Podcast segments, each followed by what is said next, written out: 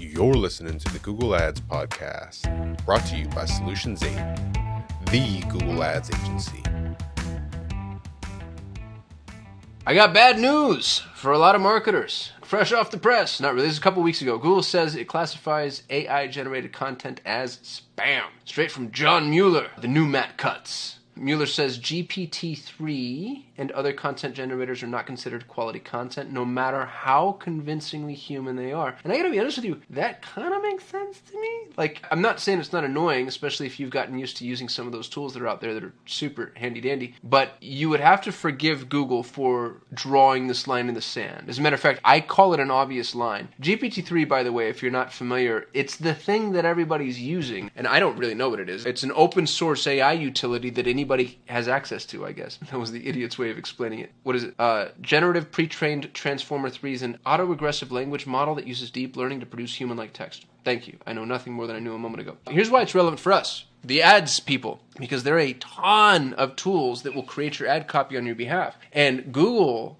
is algorithmically consistent in many instances. So, an example of that would be that we can see Google using the same site crawling tools that it uses in Search Console inside of your DSA campaign. So, it stands to reason, as far as I'm concerned, that if Google's going to go around penalizing AI generated text, I'd be really careful with AI generated ad copy. And you might ask, like, well, how would they know? And my answer is, I don't know. How would they know otherwise? Mueller is saying no matter how convincing it is, this is a trillion dollar AI mechanism we're talking about. I think its ability to recognize AI is probably better than anybody else's. I think that, and this comes from Patience, who runs our marketing department. She said that she thinks the place for AI is still in ideation. And I agree with that. So if you're looking for ideas, if you're looking to brainstorm or have a computer kind of sit there and be your co writer, your writing buddy, that's fine. But I'd be really careful about using AI generated content for titles and descriptions, A, and then B, for landing page copy. So you might have read this and said, like, oh, it's okay, I'm not doing anything organic, I'm only going paid. The organic rules are applying to paid with Performance Max specifically. And that's only going to get more and more true. Performance Max is a full funnel mechanism that uses your content in order to help take prospects from the top of the funnel down to the bottom of the funnel. And the fact that there's such a strong emphasis on content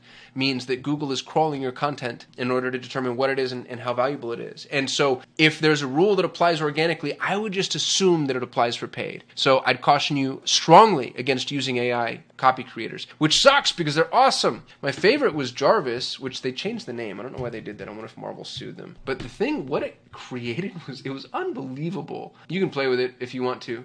I'm not telling you not to use these things because there's still a ton of really solid value I think that you could mine out of a utility like this one. AppSumo had a bunch of deals too. I don't think we bought any of them.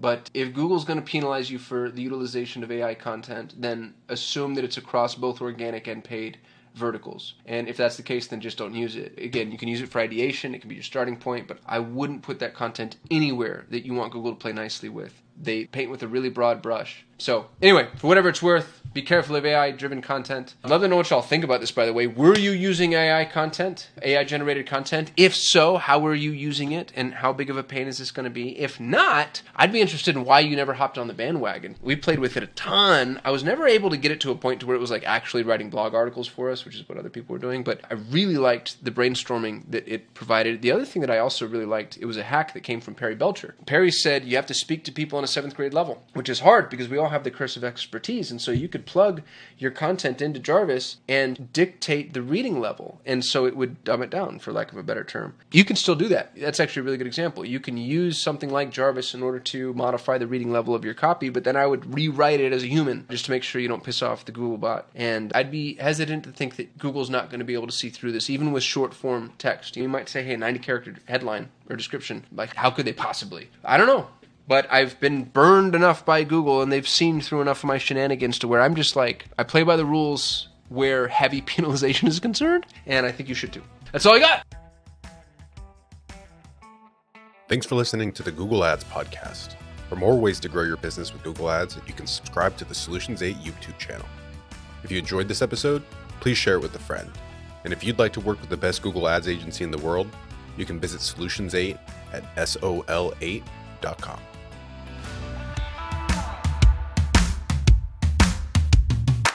Kasim here. If you're running Google Ads, even if your campaigns are successful, my years of experience have taught me that there are almost always enormous improvement opportunities. Now, what if the best Google Ads agency in the world was willing to review your Google Ads campaigns for free and provide you with a comprehensive action plan, no cost or obligation? Notice I didn't say audit or evaluation, I said action plan. A bullet point by bullet point breakdown of exactly what needs to be done to improve your Google Ads campaigns. Yours to keep, no cost or obligation head over to sol8.com to get a free Google Ads action plan customized for your business. No strings attached. That's S O L 8.com. S O L, the number 8.com.